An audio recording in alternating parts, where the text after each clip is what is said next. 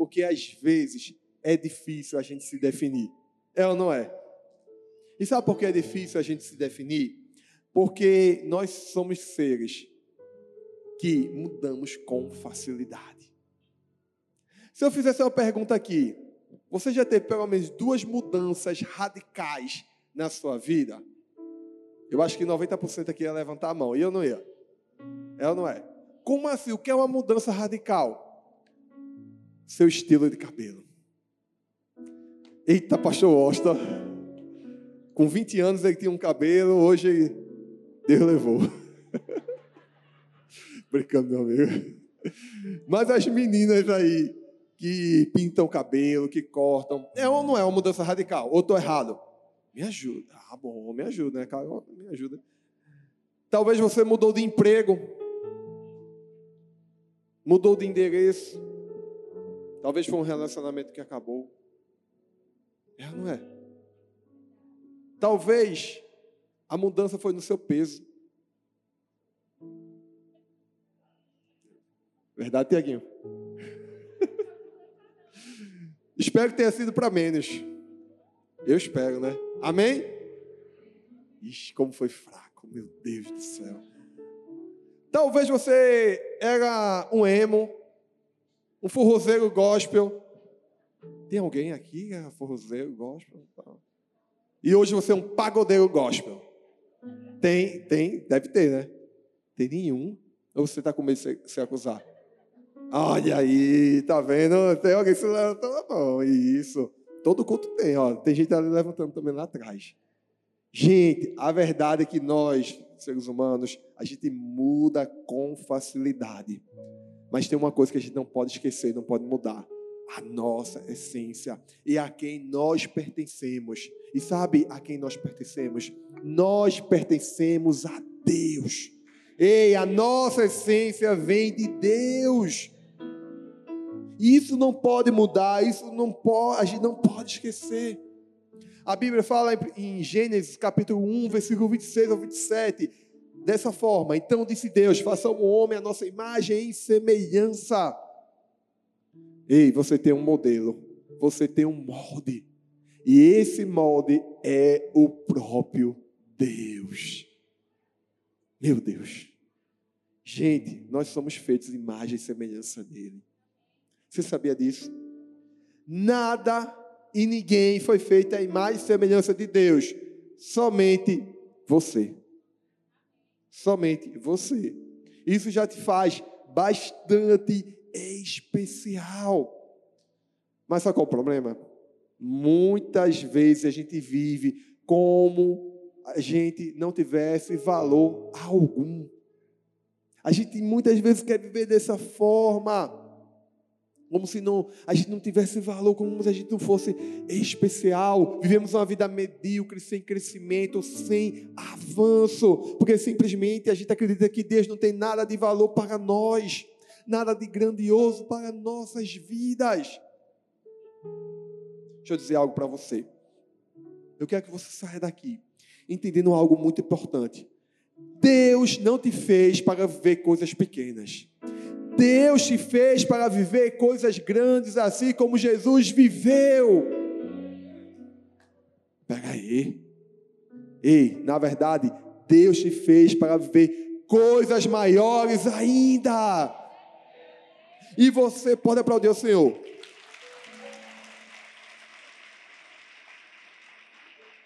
E você tem que sair daqui com essa realidade. Se você chegou aqui com uma mentalidade medíocre, você vai sair daqui com a mentalidade de filho, sabendo quem você é, sabendo em quem você pode confiar. Ei, deixa eu dizer uma coisa para você. Eu não estou dizendo aqui que você vai viver uma vida cheia de soberba, bater no peito dizendo, ah, eu sou filho de Deus, eu posso fazer qualquer coisa, eu sou melhor, eu posso tudo. Não é isso que eu estou dizendo. Existe uma diferença entre humildade e mediocridade, entre humildade e soberba. Ei, tudo vem de Deus. Deus, nossa identidade vem dele. Mas a gente tem que saber o nosso lugar, o nosso papel, com humildade. com sabedoria e sabendo que tudo vem de Deus e a gente depende dele. E sem ele, nada podemos fazer. É isso que a gente tem que entender. E você não é o que lhe fizeram, mas sim o que Jesus fez. Você não é o que você faz, e sim o que Jesus faz. O que você faz não determina quem você é, onde você vai chegar. E se quem você é em Cristo determina o que você faz. Por isso precisamos entender que a nossa identidade não pode ser pautada numa lista de realizações, tarefas. Porque se a gente pautar nisso, a gente vai ter problemas, problemas com soberba, com necessidades de aprovação. E a gente tem que entender que tudo provém dele, tudo vem de Deus. Por isso que hoje eu quero compartilhar com vocês três características de quem somos em Cristo Jesus. A nossa identidade. A nossa identidade está afirmada nele. Então, deixa eu fazer uma pergunta. Você está disposto a ouvir quem somos em Cristo Jesus? Quem você é em Cristo Jesus? Quem aqui está disposto? Quem está disposto? Então, para começar, repete comigo: Eu sou abençoado. Mais forte, como, como se você tivesse comido um, um prato de macaxeira com charque, carne de sol, com aquela manteiguinha em cima. Vamos lá, diga assim. Ou se não, com pão de queijo, pessoal lá de Minas também, né? Diga assim: Eu sou abençoado. Eu sou abençoado. Aí sim, gostei, viu? Gostei. Você é muito abençoado. Você sabia disso? Você sabia Agora, você vive como um abençoado. Efésios capítulo 1, versículo 3 diz assim: Bendito seja o Deus e Pai do nosso Senhor Jesus Cristo, que nos abençoou com todas as bênçãos espirituais nas regiões celestiais em Cristo. Deixa eu te fazer uma pergunta. Deus abençoou com algumas bênçãos? Deus abençoou com 70% das bênçãos? com 97,87 das bênçãos, 99,9. Ele abençoou com 100%, com todas as bênçãos. Não sou eu que estou dizendo, é a palavra. Todas as bênçãos espirituais estão disponíveis por meio de Cristo Jesus. Mas se a gente tem acesso a tantas coisas da parte de Deus, porque muitas vezes a gente vive como se não fosse abençoado. E aí?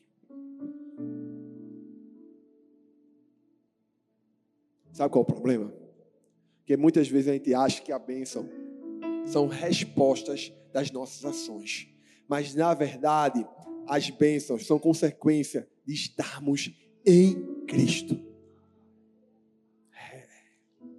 O versículo 3 literalmente diz: Bendito seja Deus que nos abençoou com todas as bênçãos espirituais nenhuma coisa boa está faltando. Tudo conectado com os reinos celestes é dele. E da onde vêm as bênçãos? O apóstolo Paulo fala. O doador é Deus, Pai, nosso Senhor Jesus Cristo, que nos abençoou em Cristo. Tudo vem de Deus, em Cristo e somente em Cristo. Entenda, Deus te escolheu antes de você existir.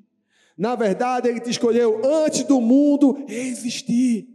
E Ele não te escolheu para você, porque você era santo e irrepreensível. Ele te escolheu para te tornar santo e irrepreensível. Ele nos escolheu ainda como pecadores para a gente se tornar justo em Cristo Jesus.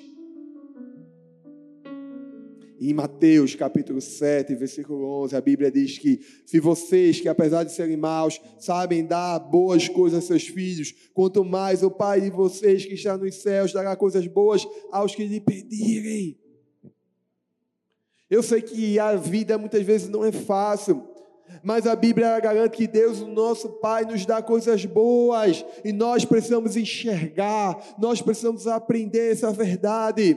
Às vezes a gente fica tão focado, mas tão focado naquilo que a gente quer, que a gente esquece o que Deus já nos deu. Quantas bênçãos Deus não já te deu? Quantas vezes você não já foi abençoado? Por isso que você tem que viver dessa forma, como uma pessoa abençoada.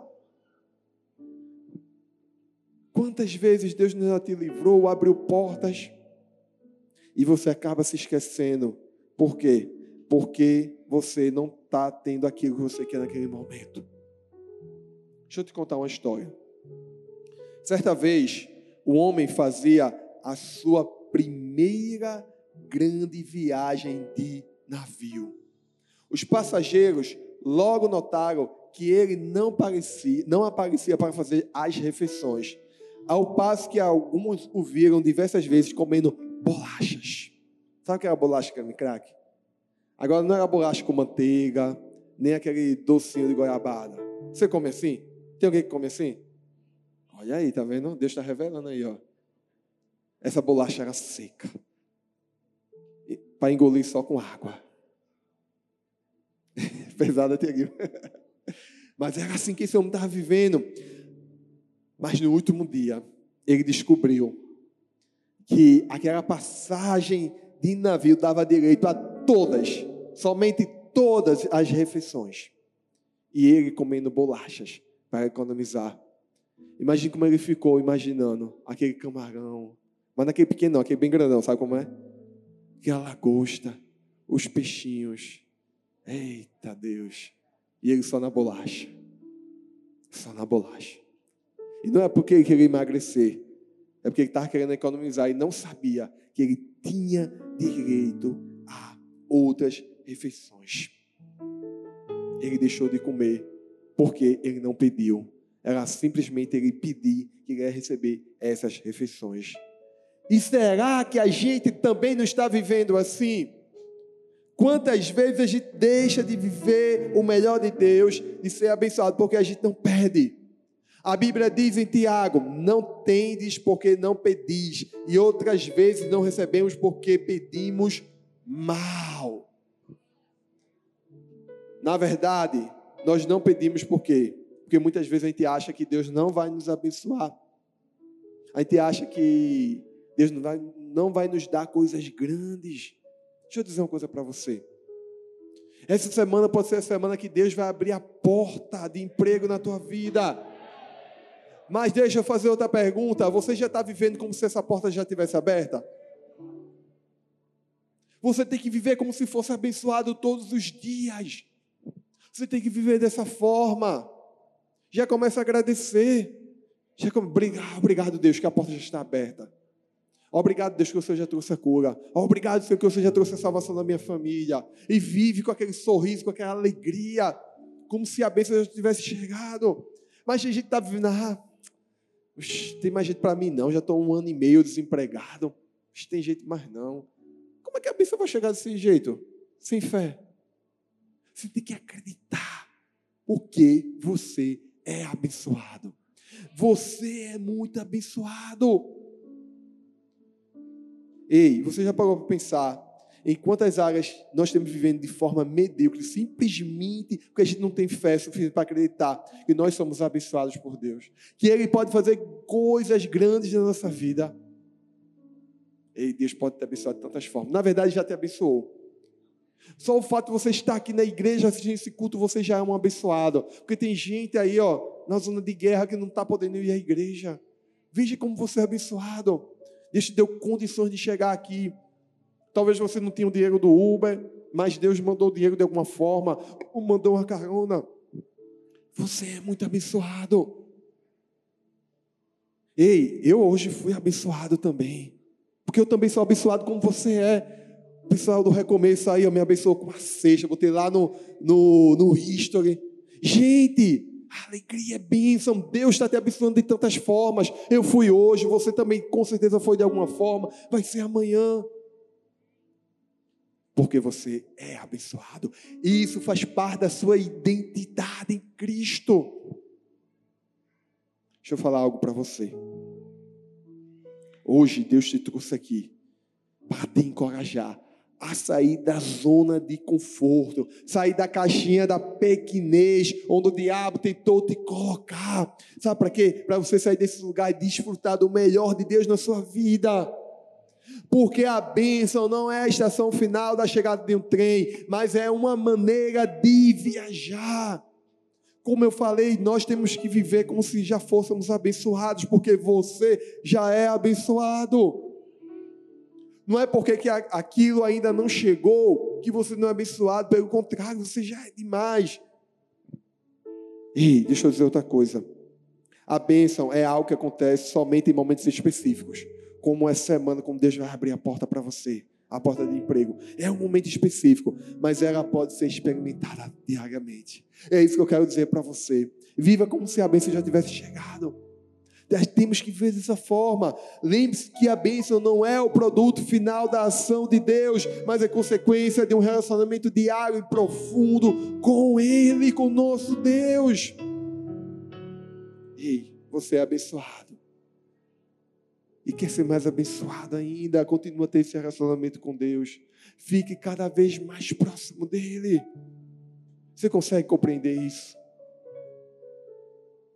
Então vamos entender qual é a segunda característica?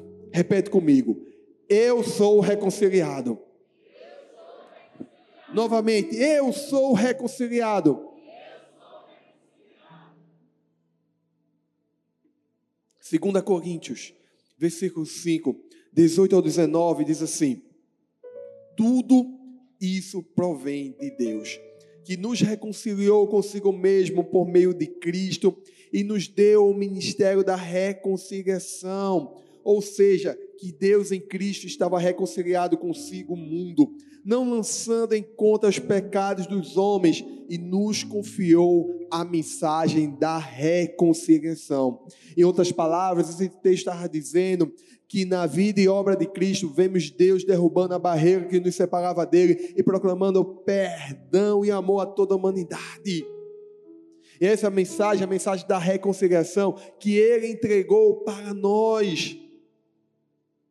E ao vermos Cristo ensinando, curando, restaurando, perdoando, consolando, morrendo pelos homens, nós vemos a expressão de amor, um amor profundo de Deus por nós para nos reconciliar.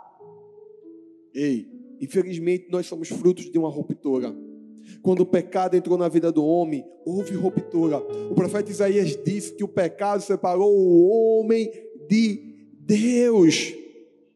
Mas o grande amor de Deus fez com que o seu filho viesse e nos reconciliasse com ele. Essa ruptura seria definitiva se não houvesse o sacrifício de Jesus lá na cruz do cavalo. Se Jesus não tivesse morrido, se sacrificado, não ia haver reconciliação. Só que muitas vezes a gente não tem plena consciência disso. Muitas vezes a gente não entende o que é salvação e muito menos reconciliação. Ei, a salvação é alcançada pela graça, conforme está escrito lá em Efésios 2,8, porque pela graça sois salvos mediante a fé, isso não vem de vós, é dom de Deus. Já a reconciliação, ela deve ser conquistada por nós. A salvação é alcançada de graça. De graça. Nessa passagem que a gente leu, Paulo fala que somos reconciliados em Cristo. Quando o pecado entrou, o homem perdeu a condição de acesso livre a Deus. Mas em Cristo, esse acesso foi retomado e nós passamos a viver como em Efésios 1:3. Bendito o Deus e Pai nosso Senhor Jesus Cristo, que nos tem abençoado com toda a sorte de bênção espiritual nas regiões celestiais em Cristo. Então, se nós somos reconciliados, o que nos afasta dessa verdade? Sabe o que nos afasta? São nossos conflitos interiores. Porque muitas vezes a gente acha que a gente não é digno das bênçãos espirituais sobre a nossa vida. E a gente deixa esse sentimento entrar dentro da gente, a gente esquece o que está falando aqui na palavra. Você já percebeu que quando a gente está andando para ali para cá, existem vários muros, e os muros têm a função de separar algo de alguma coisa. E na vida espiritual não é diferente. O diabo a cada dia vai levantando muros para te colocar mais distante de Deus. O muro do egoísmo, do engano, da soberba, da mentira, da rebeldia. E cada dia ele vai levantando esse muro para você ficar mais distante de Deus, mais longe. E quanto mais longe de Deus a gente fica, mais perdido nós ficamos também. Assim como o diabo ele fez lá no Éden, enganando Eva, fazendo com que o homem traísse a Deus, ele tenta, infelizmente, fazer comigo e com você. Mas hoje Deus te trouxe aqui para te dizer. Ele te trouxe aqui porque ele vai derrubar todos os muros que o diabo construiu para te separar dele. Ele vai restaurar por completo. Ei, seu relacionamento com Deus vai ser restaurado. Hoje é o dia que ele vai restaurar. E se você chegou aqui distante de Deus, um metro, um quilômetro, mil quilômetros, eu tenho certeza que você vai sair daqui na igreja nessa noite mais próximo de Deus. É isso que vai acontecer. Amém. Deixa eu contar uma história para vocês. Uma das grandes obras do pintor Rubens foi descoberta um dia na liquidação de uma loja velha. Um homem entendido em matéria de arte foi procurar alguns quadros. No meio de uma porção de coisas velhas, sujas, com a poeira de anos, e junto do lixo descobriu a grande obra do artista.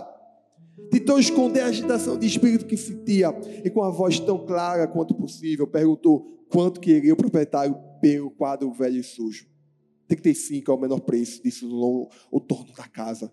Logo foi pago o preço exigido. O perito levou a pintura para casa, deu-lhe uma limpeza cuidadosa e completa. E agora brilha em toda a sua glória a grande obra que vale mais de mil libras. Deus pode perceber, apesar das falhas, das fraquezas do seu povo, o valor verdadeiro de cada filho pode ser o mais fraco, mas ele percebe, ainda que você tenha errado, ele quer te reconciliar.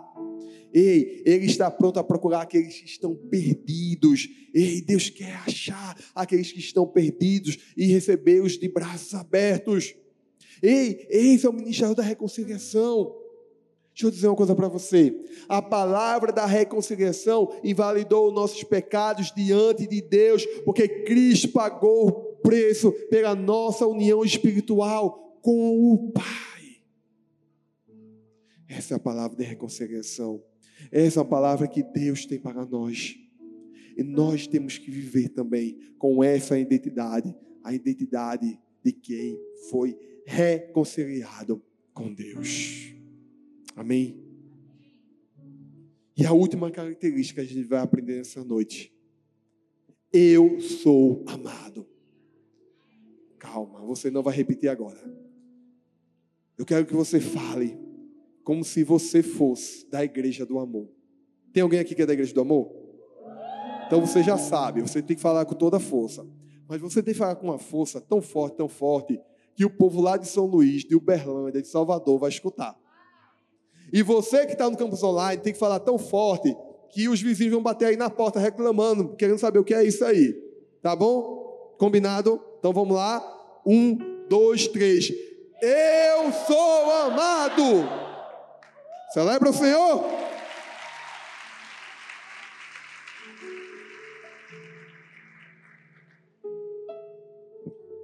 Você é muito amado. Talvez o diabo tentou te enganar, usou pessoas para desmentir isso, mas eu quero que você saia daqui entendendo que você é muito amado. E nada, nada vai mudar isso. Nada.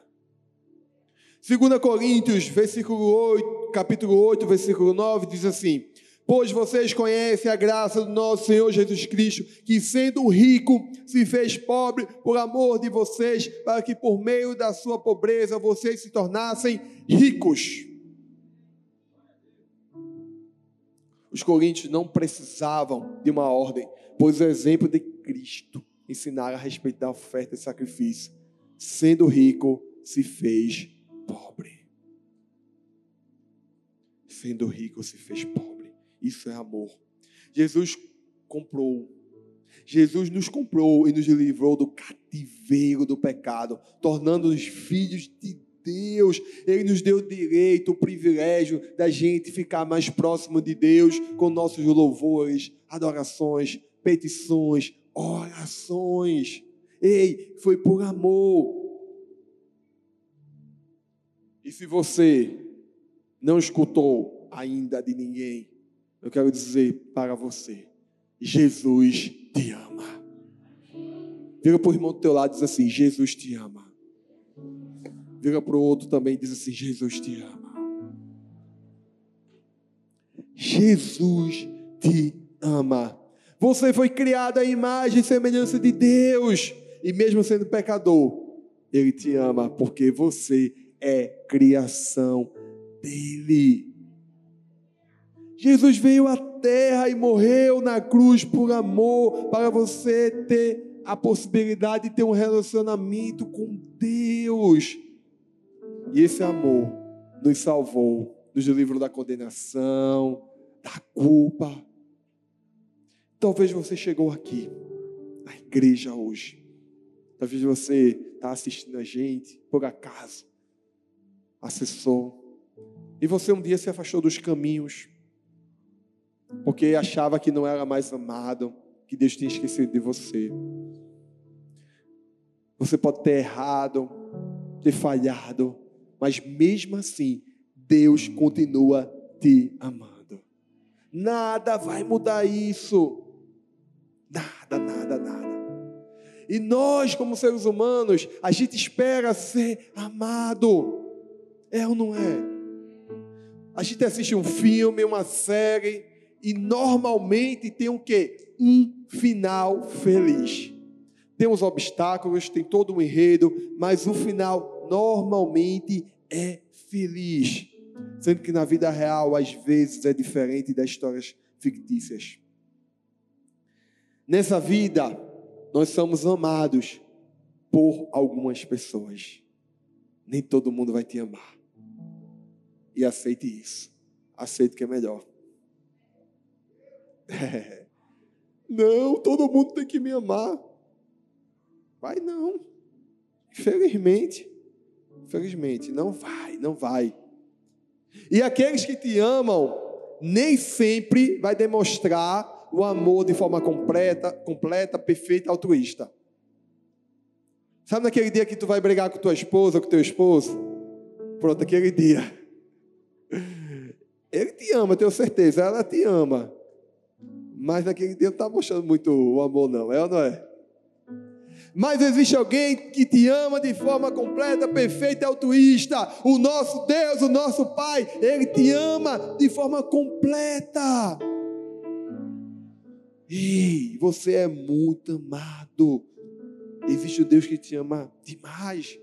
E talvez você ficou tão cansado dos seus delitos, o pecado te cegou que você esqueceu que Deus te ama de forma completa e perfeita.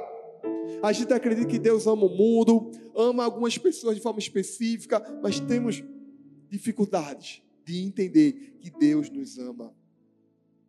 E é por isso que sofremos para aceitar que o amor de Deus é de graça, é puro, é imerecido, é gratuito. Ele nos ama. E é engraçado que todos nós pecamos. E ao invés de a gente receber a morte eterna e ir para o inferno, o amor de Deus fez com que a gente recebesse a vida eterna. E a gente vai morar no céu. Você crê nisso? Aplauda o Senhor.